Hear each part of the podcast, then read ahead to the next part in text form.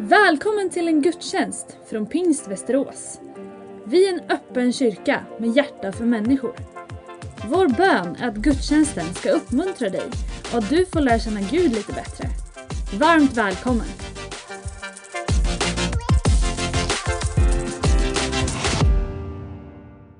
Vi står upp tillsammans och läser dagens bibeltext som är ifrån Matteusevangeliets elfte kapitel och eh, verserna 2 till 6. Och ansluter mig lite grann till det klassiska i kyrkoårets vanor att lyfta livet och händelserna runt Johannes döparen och det kommer jag också att göra idag. Då. Så läser Matteus 11, 2-6 i tro på Guds ord i Jesu namn. Johannes fick i fängelset höra talas om Kristi gärningar. Han sände då bud med sina lärjungar och frågade honom, är du den som skulle komma eller ska vi vänta på någon annan? Jesus svarade dem, gå och berätta för Johannes vad ni hör och ser. Blinda ser, lama går, spetälska bli rena, döva hör, döda uppstår och fattiga får höra glädjens budskap. Salig är den som inte tar anstöt av mig.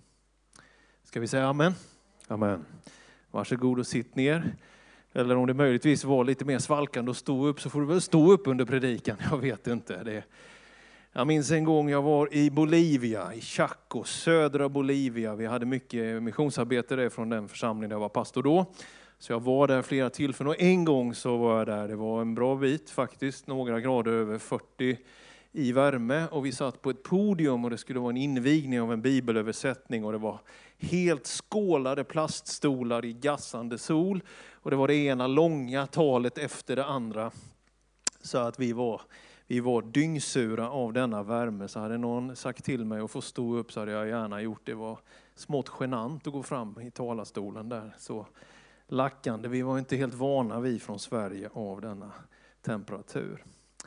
Texten vi har läst idag är en av de, tycker jag, både mest berörande, närgångna och samtidigt så innehållsrika texter om vad är det här egentligen med att tro på Gud? Vad, vad står Gudsriket för? Vad, vad handlar det om? Vad är det det går ut på? Det är ett eh, snap shot, liksom en ögonblicksbild utifrån en person som verkligen gått hela vägen i sin tro och ändå kommit till vad som ser ut att vara en återvändsgränd. Någon form av stora frågetecken verkar ändå torna upp sig på Johannes horisont. Johannes döparen är ju alltså, kan man säga då, kusin, eller vi får väl säga halvkusin för att teologiskt precisera oss lite med jungfrufödelsen och annat. Men Maria, Elisabet är mödrarna, de är, det finns ett släktskap i familjen och Elisabet föder Johannes, alltså då ett halvår tidigare och det är därför som man på midsommartiden har ett fokus på Johannes döparen i kyrkans värld. Johannes växer upp och han, han blir den här på något sätt aktivisten måste man väl ändå säga, dock inte för att bli en influencer och ha ett fett Instagramkonto direkt, utan totalt tvärtom så har han en annan uppgift. Han var en eh, lampa som lyste, står det om honom. Han kom, en man kom sänd av Gud. Och det är den här Johannes döparen. Han är vägröjaren, han är plogen, han är den som ta det första steget innan man ens kan börja liksom lägga en grund för någonting. Så behöver allt eh, buskage och alla träd och allting måste röjas. En väg, en plats för en kommande Messias. Det är hans uppgift. Det är alltså den som går före och den som banar denna väg som ställer denna fråga. Är, är du den? Eller ska vi egentligen vänta på någon annan? Det är liksom inte vem som helst som frågar. Utan det är en som har gett hela sitt liv för detta uppdrag. Att trycka fram så att någon ska kunna komma efter. Det finns något väldigt vackert i detta. ni vet vid doptillfället så, så kan ju inte Johannes knappt döpa Jesus för han, han säger det är, inte, det är inte du som ska liksom bli döpt av mig, det är jag som ska bli döpt av dig. Och han liksom har jobbigt med att utföra Jesu dop. Va? Men så finns det ändå en händelse där och han gör denna Gift och Herren stiger upp ur vattnet, anden kommer ner över honom och Faderns röst från himlen och i denna manifestation av gudomlig treenig närvaro i tiden står Johannes döparen i floden Jordan, vid jordens, eller den lägsta punkten där, där, där vattnet går ner som djupast i höjd med kan man säga, Jerusalem, Jeriko, över Jordan där.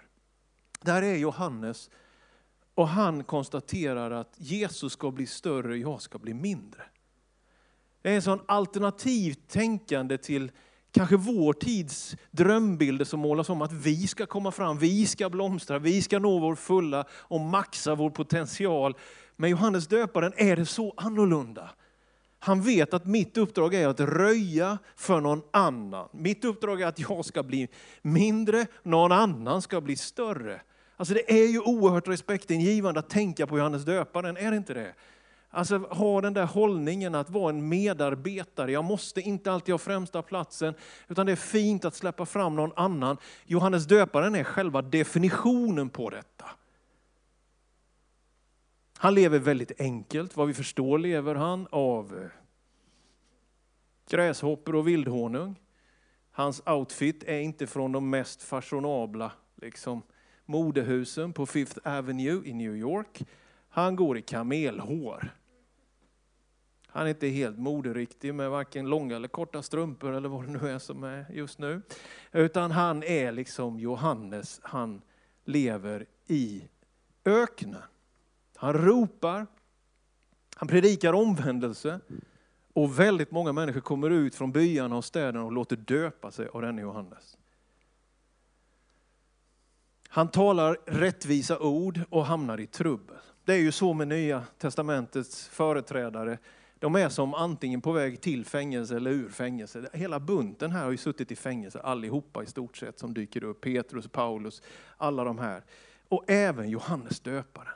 Och nu har han hamnat i fängelse därför att han har sagt någonting till fel person, nämligen Herodes. Det fängelse han sitter i är inte i Jerusalem, utan det är nere vid Döda havets östra, det skulle vara i dagens Jordanien. Så det är ganska långt ändå från Jerusalem. Men där någonstans hände den här händelsen. Gudsmannen, han som har varit beredd att betala ganska höga pris, insatser, har inte byggt sitt eget liv och nu ska jag göra denna resan eller nu ska jag bilda den här familjen eller nu ska jag utbilda mig. Utan han har på något sätt, detta blev mitt livs uppgift. Det är den personen som där i fängelset ställer en fråga och skickar bud på något sätt upp till Jerusalem för att få tag i ett svar från Jesus. Är du den som ska komma eller ska vi vänta på någon annan? Alltså kan vi höra på något sätt ångesten i den här frågan? Oron och utsattheten.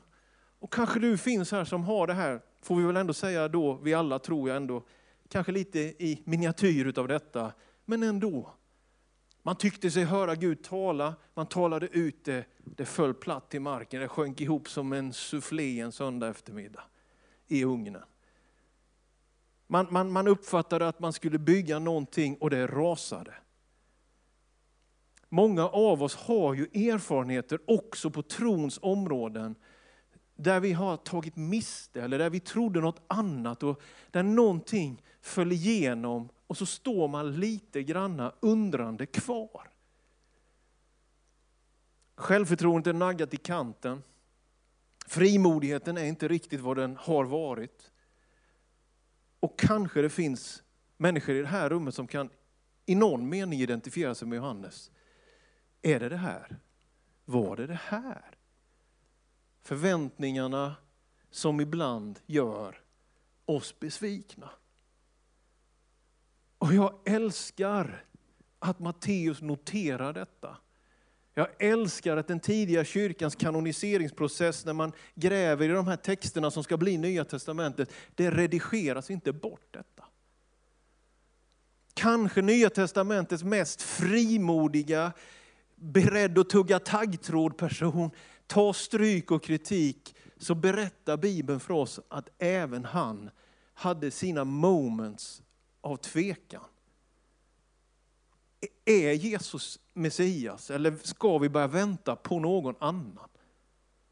Vad ligger i den här frågan? Ja, men det är klart det ligger ju liksom, förtrycket mot folket var ju kvar. Herodes gjorde vad han ville, Pontius Pilatus likadant. Allting som var detta folks utsatthet. Jesus, okej, okay, men det, än så länge så fanns det ju inga synliga samhällsförändringar.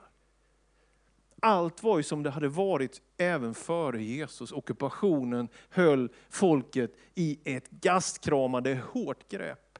Och, och Johannes på något sätt verkar ju ändå ha känt av detta. Han sitter i fängelse. Han sitter i fängelse fysiskt och nu börjar hans tankar också hamna i fängelse. Du och jag hamnar i fängelse. Du och jag hamnar i situationer när allting bara går i en raspig eh, skiva som går sina varv. Då sa den det, då gjorde jag det, då blev det så här och så hamnar vi i själsliga och till slut andliga fängelser. Vi hamnar i tankemönster och banor som sliter på oss och som gör att livet på något sätt ändå pressar oss. Och vi funderar över, men, men, men jag vill ju ha detta, varför kan jag inte få detta? Varför blir inte detta? Och det är i det läget som ändå Johannes döparen gör det rätta. Han vill prata med Jesus om det. Han vill inte bara gå på hörsängen, det som kommer ner där till hans fängelsehåla. Utan han vill fråga, han har sina bryderier, men han vill gå till Jesus med det. Och det här är min kanske första uppmaning i det här, och det är ju så enkelt och självklart i kyrkan. Men det är en underskattad, upptrampad väg när du blir ifrågasatt, när du blir besviken på andra, på dig själv. När du tycker Gud är långt borta så har Gud uppenbarat sig i sin son. Och du kan se honom i ansiktet och du kan ställa alla frågor till honom. Jesus, är det det här? Du kan gå till Jesus med din vånda, med dina dåliga erfarenheter. Han tål det. Bibeln redigerar inte Johannes döparens berättelse. Och må vi vara en församling som inte redigerar din berättelse, utan att det här får vara en tummelplats där vi också orkar med inte bara tro, utan också tvivel, inte bara proklamationer, utan också dialog där vi konstaterar att om inte vi får gå till Jesus så kommer vi alla sitta i fängelse förr eller senare. Och jag tror att det påverkar ibland till och med kroppen, det påverkar hur vi ser på varandra. Att vi är faktiskt inte fria. Men Gud skulle behöva komma över oss med helig ande så att vi blir fria. Liksom. Att vi kan prisa Gud, att vi kan leva ut ett liv. Att vi, trots vi kanske sitter i vissa mentala och till och med ibland fysiska fängelser, andligt sett kan vara ett fritt folk. Fria från det som fängslar och binder oss. Om några veckor här så ska jag åka till Mexiko. Jag ska vara där på ett jubileum för en pingströrelse som är grundad av en svensk missionär och svenska missionärer. För hundra år sedan så kom det en ung kille från Örebro, av alla jordiska platser. Det är inte mycket bra som kommer från Örebro kanske, men det kom en ung Axel Andersson från Örebro. Och han i alla fall kommer till Mexiko, han är en ung vuxen, någonting har tänts i hans hjärta, han har kommit i kontakt med detta som är pingstväckelsen. Alltså han blev döpt i den helige ande, känner en Guds kallelse, jag måste bli missionär. Och så blir det Mexiko av alla jordiska platser. När han kommer dit har han ingen strategi, han vet inte vad han ska göra. Det finns liksom inget dukat bord, färdiga församlingar, utan det är en ung svensk missionär med bägge fötterna på den mexikanska jordmånen. Och vet du vad han gör? Han går till fängelserna och predikar. Vi var i Mexiko för tre, fyra år sedan. Jag har mött den här rörelsen alltså en gång tidigare. Det är ganska slående när man kommer år på 2000-talet och möter en rörelse med 1000-1500 pastorer och en efter en kommer och säger Axel Andersson predikade på fängelserna. Axel Andersson gick till fängelserna. Hela den rörelsens kod finns med sedan födelsen. Vi ska bry oss om de som sitter i fängelse, vi ska bry oss om de utsatta. Vi ska bry oss om samhällets outskirts, vi ska vara en röst och en rörelse. Och det har hållit den pingströrelsen sund och aktiv och samhällstillvänd därför att pionjären gick till fängelse. Johannes sitter i sitt fängelse. Du och jag sitter ibland i våra fängelser. Men man kan ha med Jesus att göra i fängelset. Det pågår stora väckelser världen över i fängelserna. Ibland blir jag retad och en gång sa jag det till en av våra ministrar. Det är konstigt ändå att det svenska samhället på kriminalvårdens anstalter, där är kyrkan välkommen. Men det går inte i skolan. Tänk om ni skulle släppa in kyrkan i skolan istället. Kanske inte vi behövde komma lika mycket till kriminalvården. Jag vet inte, bara en tanke, sa jag till dem. Jag fick inget riktigt bra svar tycker jag. Axel Andersson gick till fängelse. Vet du, när den helige ande kommer över en kyrka och en person så innebär det inte att man negligerar det svaga eller det bräckliga. Sann karismatik, andligt liv kan identifiera sig med denna nöd som finns här. Alla dessa som sitter i fängelse. Vad än det är för slags fängelse. Det finns något sunt och friskt över en församling som är riktad till detta. Nåväl, Jesus svarar ju, han skickar ju ett svar. Och han ber budbärarna vara själva budskapet. Okej, okay, men ni får berätta vad det är ni ser och hör. Och så kommer svaret och det är ju så djupt och vackert. Berätta för Johannes. De blinda ser. De lama går. De spetälska blir rena. Döva hör. Döda uppstår. Och fattiga får höra glädjens budskap. Kanske han hade förväntat sig ett strukturellt, politiskt, strategiskt svar. Men svaret är vad Gud gör i en människa och i nästa människa och i nästa människa.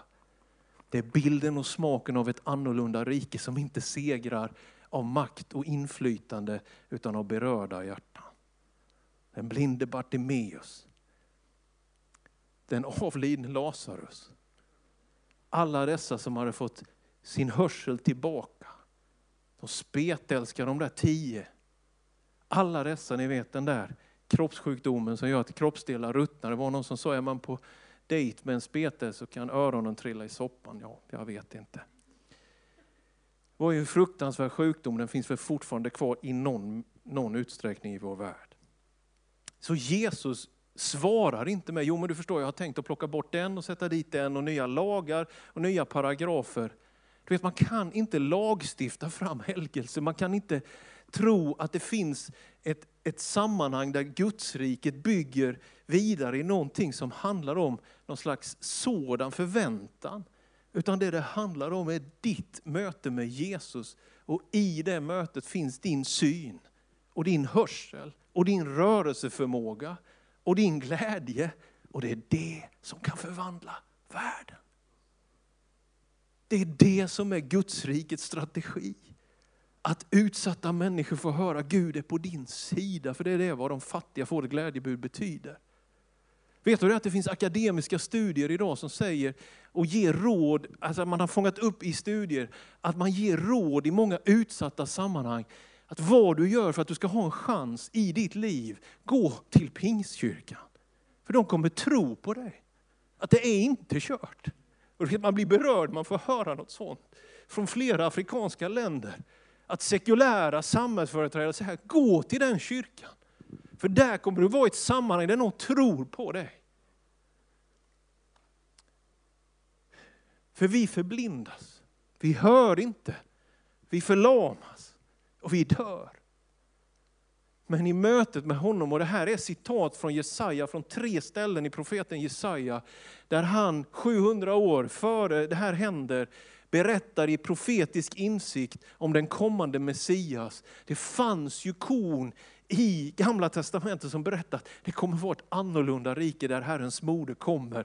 Det är ett annat rike, det handlar om upprättelse av människor. Det är inte att vi är ute efter strukturer i första hand, utan det är människan som är i centrum och förhoppningsvis kan strukturerna stötta detta. Det är så vackert och jag undrar vad Johannes döparen tänkte. Berättelsen är inte tydlig där. Vi vet inte vad gensvaret var från Johannes. Vi vet ju dock att han fick sätta livet till bara strax härefter. Jag vill tro att Johannes kunde gå hem till Gud med frid i hjärtat. Jesus är Messias. Allt är som Gud har lovat. Löftena håller. De profetiska orden fullbordas. Men det är på det sätt som han har lovat. Och så avslutas den här dialogen när Jesus säger till Johannes lärjungar att gå hem och berätta vad det är ni ser och hör vad som händer. Dessa apostoliska under kan man säga, dessa mirakler som händer. Och så säger Jesus någonting som kan synas lite konstigt. Salig är den som inte tar anstöt av mig. Snubblar liksom på mig. Det kommer komma en dialog mellan Pilatus och Jesus, eller egentligen Pilatus och folkets raseri in emot hans korsfästelse. När Pilatus i ett läge bara frågar, vad är sanning? Och det är väl den frågan som ekar, och det är väl den frågan som många människor ställer sig. Vad är egentligen rätt? Vad är egentligen sant? Vad kan man egentligen lita på? Och samtidigt är det så avgörande och viktigt att förstå som troende och kristen att frågan är felställd. Därför att den kristna rätta frågan att ställa är inte vad är sanning, utan vem är sanning? För det är ju det som jag tycker mig skönja händer i dialogen mellan Johannes och Jesus via lärjungarna. Det är han och hans närvaro i människors liv som är hela skillnaden.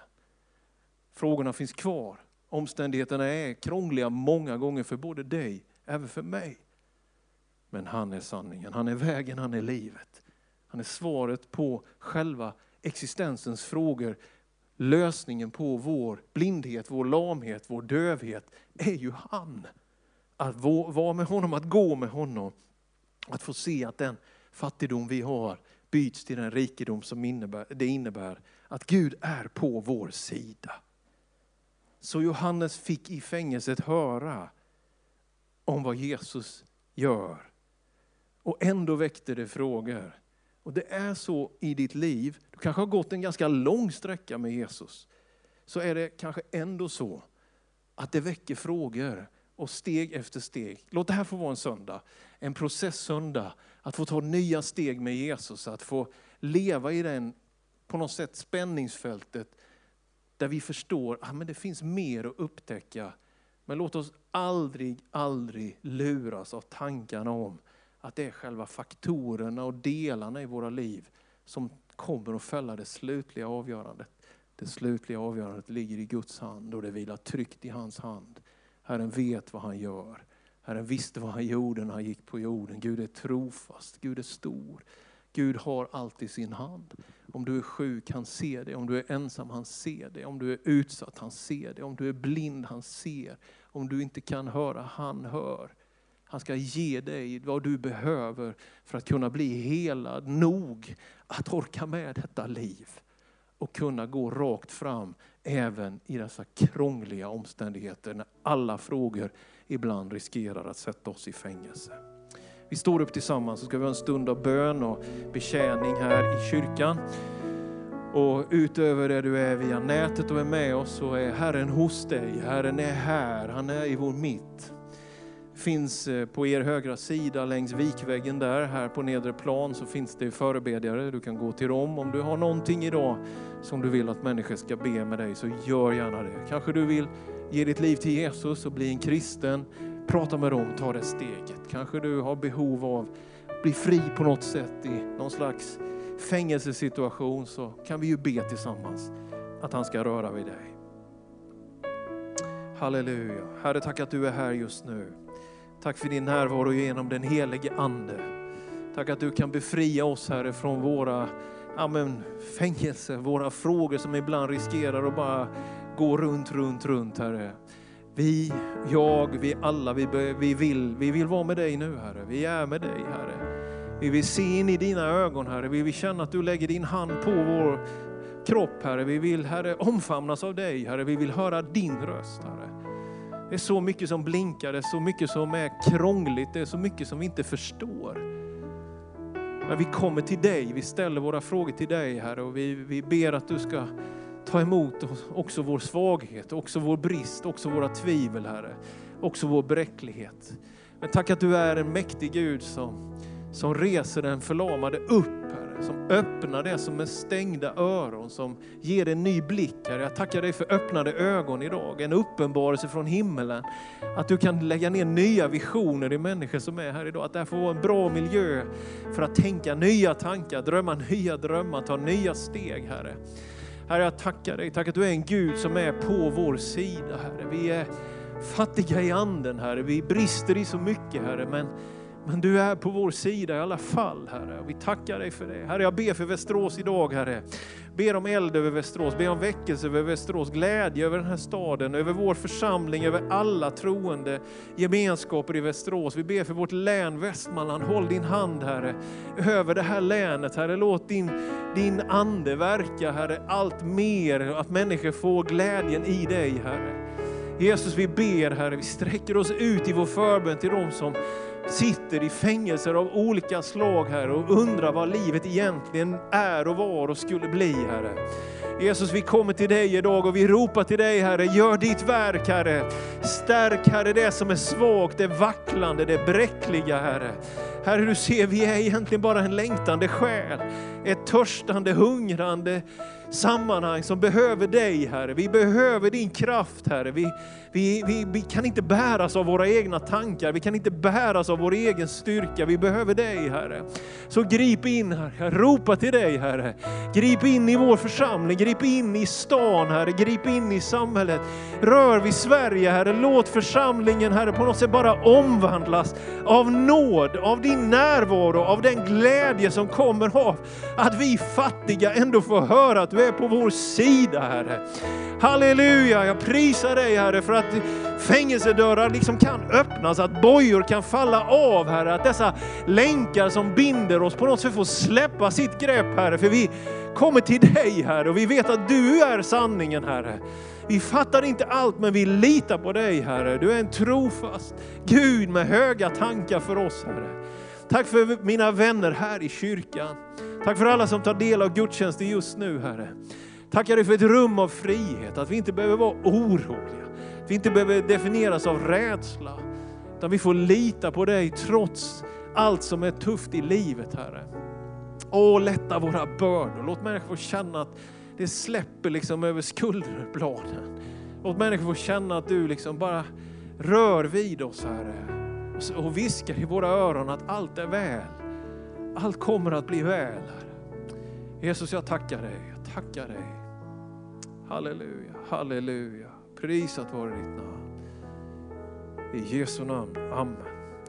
Gud välsigne dig. Låt oss vara ett moment och på något sätt leva i förkunnelsen och gudstjänsten genom lovsången och så har du din möjlighet till personlig betjäning om du så vill. Du har lyssnat på en gudstjänst från Pingst Västerås. Har du frågor om församlingen eller vill veta mer om kristen tro kan du gå in på vår hemsida vasteras.pingst.se Varje söndag firar vi gudstjänst tillsammans klockan 10.30. Välkommen att vara med via webben. Sök efter vår Youtube-kanal Pingst Västerås så hittar du livesändningen.